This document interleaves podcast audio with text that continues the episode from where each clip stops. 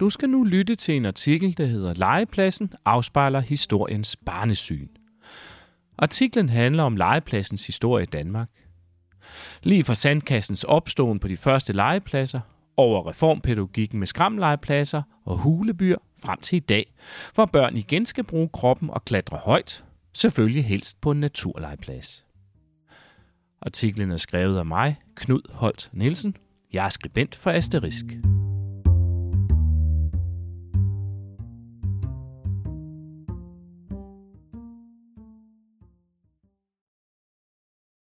Flotte og velplejede passer de ind i parkens æstetik og ånd. Tårnlegepladsen i Fælledparken på Østerbro i København, legepladsen i Frederiksberg Have, det kendrede skib på Sønder Boulevard, flyverlegepladsen i Nørrebroparken, for bare at nævne et par af de markante fra vores hovedstad. Der er ofte tænkt lige så meget over den æstetiske dimension som legepladsernes funktion. Sådan var det ikke, da de første legepladser opstod i København.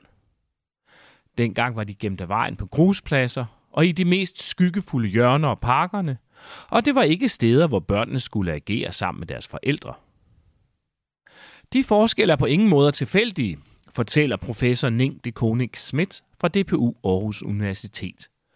Hun har netop udgivet bogen Skrammellegepladsen, hvor hun tegner et billede af legepladsernes kulturhistorie fra deres tidlige opståen og frem til i dag. Legepladserne er, er grundlæggende et barometer, der giver et billede af det omgivende samfunds syn på børn og barndom. Igennem legepladsernes historie, deres opståen og udvikling, så kan man følge forandringerne i barnesynet og den betydning, man tillægger lejen.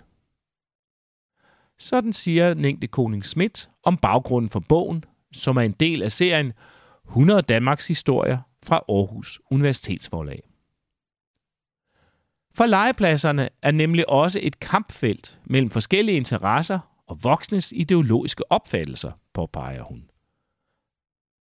Børn har altid leget, men historisk er det blevet opfattet som en unødig beskæftigelse. Leg var noget, som helst skulle pakkes væk, fordi det tog tid og opmærksomhed fra det virkelige og vigtige. Børn legede, når de ikke havde noget fornuftigt at gøre, som hvor de var blevet sat til af de voksne. Når de ikke arbejdede eller sad på skolebænken, så fandt de noget tid, og så legede de. Fortæller Ningde Koning Schmidt. Når børnene i byerne legede udendørs, så foregik det på gaden. I parkerne var børnene ikke velkomne. Men med oplysningstiden blev lejen i midlertid i stigende grad opfattet som en positiv faktor for borgerskabets børn, og det begyndte så småt at sætte sig spor i samfundets indretning. Nængde Koning Schmidt fortæller, Lejen begyndte at blive set som noget, der også kunne være et middel til noget andet – og i de sidste årtier af det 19. århundrede, så opstod ideen så om, at der burde indrettes særlige udendørsområder for børns leg. Og det burde være et offentligt finansieret anlæggende.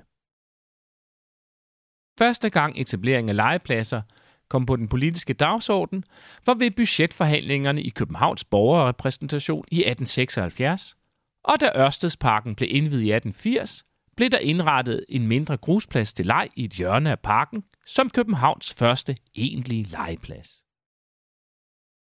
Det var ikke uden modstand fra de gamle mænd i borgerrepræsentationen.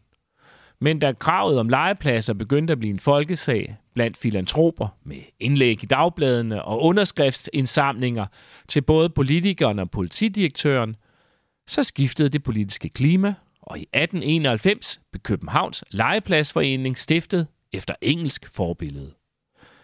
Derfra tog sagerne fart. Ningde Koning Schmidt fortæller, der var mange forhold, som spillede ind. Københavnske filantroper havde set, hvordan legepladser var blevet en del af byudviklingen i andre europæiske storbyer. Befolkningen boede meget kompakt i de nye byområder som Vesterbro og Nørrebro. Og der var en lurende frygt for børn og unge, der kunne lave ballade i rabarberkvartererne, som var datidens betegnelse for slummen. Der var dødsulykker i trafikken, hvor børn blev knust under vognhjul og stallende heste. Og da voldene omkring København ikke længere skulle være en del af byens forsvarsværk, så øjnede man pludselig muligheder for at få frigjort nogle arealer. I 1908 åbnede således Danmarks første legeplads med en sandkasse på Christianshavns vold. En af de drivende kræfter var læreren Hans Dragehjelm. Han blev en vegetabel institution i dansk legepladsplanlægning og fik betegnelsen Sandkassens fader. Han var en stærk tilhænger af legeredskaber. Det kunne ud over sandkasserne være bukke og balancebomme, som var taget direkte ud af gymnastiksalen, eller vipper, rutsjebaner og svinggynger. Almindelige gynger måtte børnene dog ikke få, da han mente, at vedvarende gyngebevægelser havde en dårlig indflydelse på blodomløbet og hjernen. Der blev talt om, at lejen skulle vække almubørn til live og gøre dem adrette og behendige. Og der var også i udgangspunktet en stærk prægning fra socialdarwinismen og racismen, for at drengebørn blev anskuet som naturfolk, der skulle civiliseres og tæmmes. Ningde Koningsmæt siger, den grundlæggende opfattelse var både disciplinerende og kønsstereotyp. Piger skulle lege sangleje, mens drenge skulle lege fysisk og bruge hele kroppen. Lejen på legepladsen blev set som et led i en opdragelse af de vilde drengebørn, der gennem den fysiske leg under kontrollerede former skulle udvikle sig til sunde og civiliserede voksne. Der var dog også fortsat modstandere. Da Københavns Almene Boligselskab foreslog en folke- og børnepark ved Bellevue Strandbad – som fattige københavnerbørn kunne cykle eller tage en sporvogn ud til, så var der strid modstand fra villaejerne i Torbæk og fra Danmarks Naturfredningsforening, der ikke ønskede larmende københavnerbørn i baghaven. Legepladserne var måske nok en god idé, så længe de vel at mærke holdt sig i de folkelige kvarterer. Da Danmarks første skrammellegeplads i 1943 åbnede i Emdrup ved København, så var det et radikalt nybrud – nu skulle børnene selv udstyres med skovle og værktøj og lave jordhuler og bygge deres egne legeredskaber ud af forhåndværende materialer som gamle mursten, bildæk, planker og stolper. Skramlegepladsen skulle give børn i byen de uanede muligheder for at lege uden voksnes indblanding, som man mente landbobarnet havde. Lederen var John Bertelsen, som udviklede en pædagogisk lære kaldet skramologi. En skramolog var en voksen, der bistod børnene med materialer og god råd – og som indimellem tog dem ved hånden, når de havde svært ved forlis. Men filosofien var, at hvis børnene fik lov at klare alting selv, så ville de tage ansvar og sikre ro og orden. Det skulle forstås helt bogstaveligt. Skrammelejepladsen havde sit eget børnepoliti med et tilhørende fængsel. Hvis ikke de formastelige børn ligefrem blev bundet fast til en tosempæl og dømt for øjnene af de øvrige børn. Nægte Koning Schmidt uddyber. Der var ikke mange skramlegepladser, men ideologisk fik de en enorm betydning. Det var en radikal omvæltning og en, et grundlæggende brud med opfattelsen af, at børn skulle ses, men ikke høres, og samtidig et brud med mistilliden til børn. Der er opstået en stor tillid til børns skaberevner, og det at splitte ad og bygge nyt blev pludselig set som noget produktivt. Legepladserne blev nu også set som noget, der skulle gøre børn til demokrater. Ved Brede i Kongens Lyngby i Nordsjælland – etablerede havearkitekten Erik Mygind den såkaldte Huleby i 1957. Børnene byggede skure, og så skulle de lege det repræsentative demokrati ind gennem oprettelse af et børnebyråd med valg af borgmester, politimester og postbud. Området havde både en ged, en masse kaniner og sin egen avis Hulebyposten. Men det gik ikke så godt med Hulebyen. Efter nogle år endte det med, at børnene kom op og toppes. Dyrene blev ikke passet ordentligt, og der opstod en mindre borgerkrig med stenkrist og drillerier. Ningde Koning Schmidt fortæller. Børnenes fuldstændig frie selvregulering viste sig at have en del bagsider, og samtidig er det gode spørgsmål, hvorfor skrammel egentlig var et særligt børnemateriale. Frem mod 1960'erne så blev skrammellegepladserne afløst af byggelegepladser med mere institutionaliserede forhold, pædagoger en aktiv rolle og et fokus mere direkte på konstruktionsprocesserne som det centrale. Men selvfølgelig stadigvæk med en klangbund i det reformpædagogiske eller humanistiske børnesyn, og med kaniner og geder som en del af det pædagogiske tilbud. Leg var nu absolut ikke en pause fra de virkelig vigtige ting. Vægten blev lagt på det aktive, nysgerrige og frit lejende barn. Med etableringen af velfærdsstaten skete der, der også en voldsom udbredelse af legepladser i Danmark. Legepladser var nu også et velfærdsstatligt socialpædagogisk tilbud til alle børn. De var en del af de mange nye daginstitutioner og fritidsinstitutioner, som så dagens lys i takt med, at kvinderne igen kom ud på arbejdsmarkedet. Legeredskaber kom ind i skolegårdene, og der kom flere bemandede legepladser. Legepladserne var også et værn for børn imod den voksne trafik og et rum for en bedre opvækst. Ikke mindst blev det en fast del af de nye boligbyggerier, at der både skulle være mere lys og luft omkring boligkarrierne, og samtidig adgang til legepladser på de nye fællesarealer, hvor møderne kunne holde øje med børnene op for lejlighederne. Parallelt hermed fik moderne kunstnere også blik for leg og legeredskaber i samtiden. Nængde Koning Schmidt forklarer. Der skete et overlap mellem kunsten og lejen. Kunstnere lavede abstrakte skulpturer, som var lavet med henblik på, at børn kunne kravle ind i dem og ovenpå dem. De lejende børn blev samtidig tildelt en rolle som formidler af moderne kunst og troen på en bedre verden. Samtidig kom der også et større fokus på børns æstetiske behov fra kunstnere og arkitekter i indretning af legepladser. Da ungdomsoprøret satte sig igennem, så satte det tilsvarende spor på legepladsområdet. Der var eksempelvis en forældregruppe i Høje Gladsaxe, der i 1968 selv byggede en legeplads med klatrestationer, gangbroer og rutsjebaner på et areal, som egentlig var ejet af et af boligselskaberne. Andre gik mere håndfast til værks. Aktivister med tilknytning til unge pædagoger forsøgte eksempelvis at øh, dele søm, brædder og maling ud til børn i skolegårde, hvor tanken var, at børnene bare skulle gå i gang – Endelig etablerede unge aktivister fra venstrefløjen også politiske legepladser, som hovedgrunden på Vesterbro og byggeren på Nørrebro, på tomme grunde, hvor der tidligere havde stået saneringsmodende ejendomme. Hovedgrundens pædagoger ville opdrage børnene til klassebevidste socialistiske individer, mens byggeren var præget af antiautoritære ledelsesformer og stor kreativitet. Der var hårde ideologiske og politiske konflikter med kommunen, som kulminerede, da byggeren blev ryddet ret brutalt i 1981, og børn pludselig stod midt i voldsomme konfrontationer med kampklædt politi. Antallet af byggepladser dalede dog markant i løbet af 70'erne. I 1981 var der 21 statsanerkendte byggelegepladser, hvor der 10 år tidligere havde været 51. En del overgik til i stedet at være fritidshjem og klubber, mens andre bare forsvandt i løbet af de efterfølgende år. Det har jo dels noget at gøre med de små årgange, for der kom jo ikke så mange børn til i 1980'erne. Men det handler også om, at rigtig mange børn nu var i institution.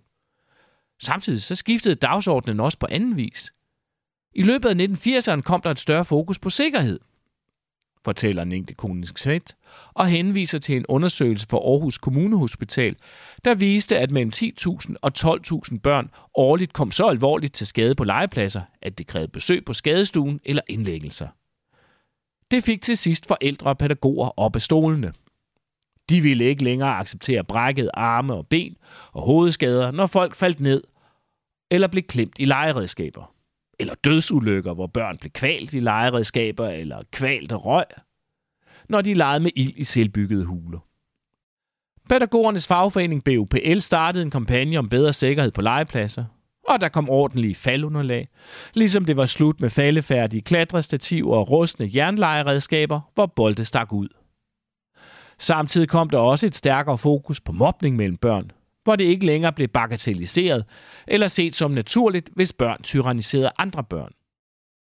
Legepladsernes opståen og udvikling var altså i høj grad et ideologisk kampfelt præget af voksne kunstnere, arkitekter, filantroper, reformpædagoger, aktivister og politikere.